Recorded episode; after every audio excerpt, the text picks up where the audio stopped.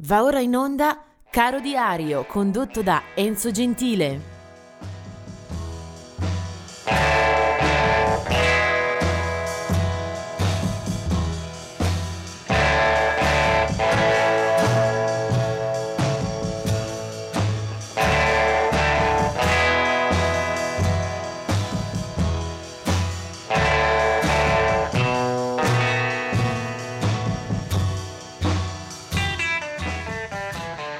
9 marzo, rieccoci anche per eh, salutarvi nel ricordare eh, una cosa importante per questa radio e per voi che ci ascoltate, eh, magari un finanziamento, un sostegno, trovate tutte le indicazioni nel sito, nell'applicazione. ADMR, eh, trasmette il 24 ore su 24 ormai da più di un anno e chiede anche l'appoggio, eh, la solidarietà eh, di coloro che ci ascoltano con tanto affetto.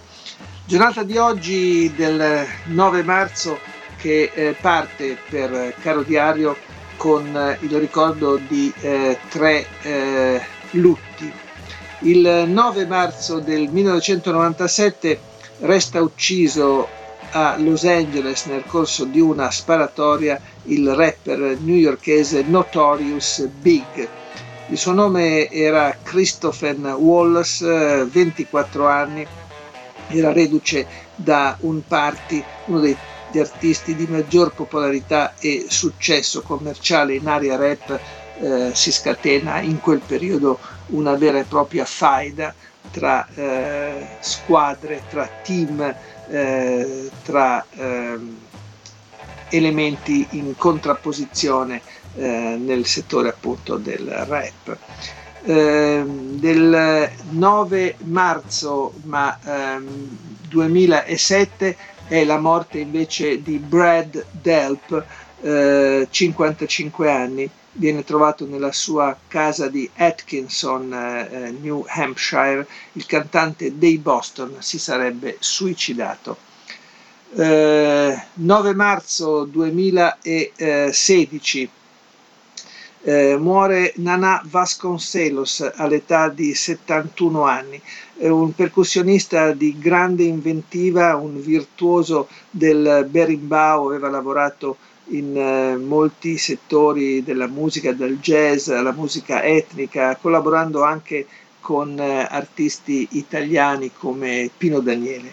Eh, il suo berimbau, eh, il colore delle sue percussioni lo troviamo nei dischi di Pat Mettini, di Jan Garbarek, di Gatto Barbieri, Don Cherry, Brian Eno, Talking Heads, Paul Simon, B.B. King, Laurie Anderson, Caetano Veloso, Ruiki Sakamoto e tanti altri ancora, oltre che naturalmente nei dischi a proprio nome, Nana Vasconcelos.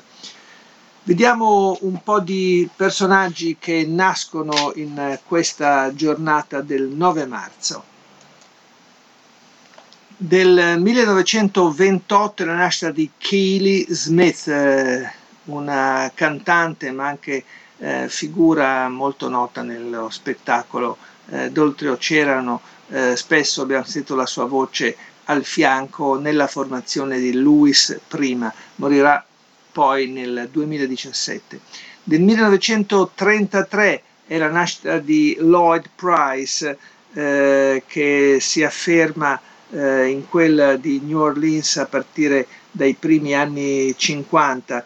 Eh, ci sono eh, un concorso, una lunga eh, forma di eh, penetrazione nel mercato, eh, Lloyd Price vincerà eh, grazie a una hit Lodi Miss Clody che diventerà un classico del rhythm and blues. Eh, Lloyd Price si mantiene attivo per lunghissimi anni con brani anche eh, famosi come Personality, per esempio, ascoltata anche in una versione italiana. Del 1942 è la nascita di Mark Lindsay del gruppo Paul Revere and the Raiders. Del 1945 un chitarrista eh, dal suono eh, fulminante eh, come Robin Trower eh, presente in eh, molti progetti degli anni 70-80 a proprio nome o con bei compagni di viaggio, ad esempio Jack Bruce.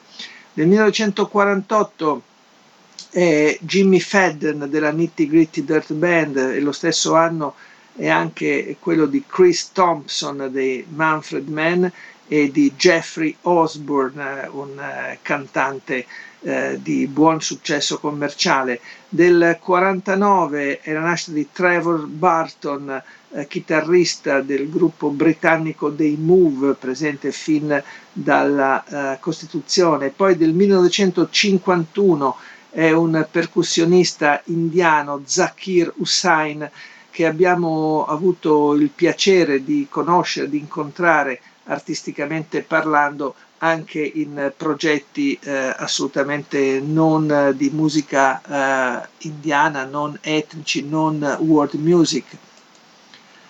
Zakir Hussain eh, è stato tra gli altri uno dei membri eh, insieme a John McLaughlin del gruppo Shakti, un gruppo meraviglioso, ho avuto anche la tentazione di farvelo ascoltare oggi e poi ha collaborato anche a molte colonne sonore per il cinema, eh, ha lavorato con eh, registi importanti da Bernardo Bertolucci per Il piccolo Buddha a Francis Ford Coppola per Apocalypse Now, poi eh, ha operato al fianco di Bill Oswald, insomma un artista trasversale di eh, grandissima eh, profondità eh, di suono, eh, figlio del musicista tra l'altro Halla Racca, collaboratore a lungo di Ravi Shankar. Lui è Zakir Hussein.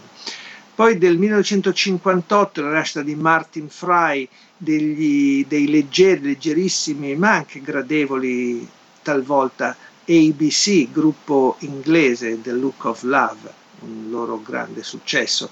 Del 68 è la nascita di Robert Sledge eh, del gruppo Ben Folds 5, mentre del 1987 è la nascita di Bow Wow, eh, lo pseudonimo di un rapper ehm, americano dell'Ohio, si chiama Shad Gregory Moss. La canzone che oggi ascoltiamo invece eh, ci porta di nuovo a rappresentare una sorta di ponte tra il passato remoto e un passato invece più vicino a noi. Infatti parliamo di John Cale, nato nel 1942, un artista gallese che dopo aver seminato all'interno dei Velvet Underground si dedica a una eh, prolifica e sempre scintillante carriera solista. I Velvet Underground non hanno quasi più operato insieme, certo ci fu un tour dove lui e Lou torneranno al fianco nei primi anni 90, ma sostanzialmente la loro storia si riduce alla seconda metà dei 60s. Poi John Cale comincia a inanellare una serie di eh, dischi, eh, uno più curioso, più intrigante, più stuzzicante dell'altro. Eh, anche come produttore, anche come compositore classico, eh, amico del punk, pioniere eh, dell'avanguardia. Insomma, John Cale con la sua viola e con il suo eh, sguardo capace di attraversare i generi ha eh, raccontato delle pagine eh, numerose, numerosissime tra l'altro, eh, a me particolarmente care.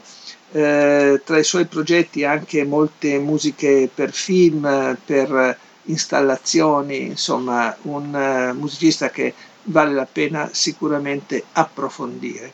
E John Cale eh, nel 1977 quando questo tipo di operazione era particolarmente in auge, eh, recupera anche un classico del rock and roll. L'aveva fatto un paio d'anni prima con eh, la Heartbreak Hotel conosciuta da eh, Elvis Presley, questa volta invece nel 1977 da un album intitolato Animal Justice recupera un classicone di Chuck Berry, si chiama Memphis e viene eh, raccontata in questo modo stralunato, sicuramente alternativo, da John Cale. Si chiama Memphis.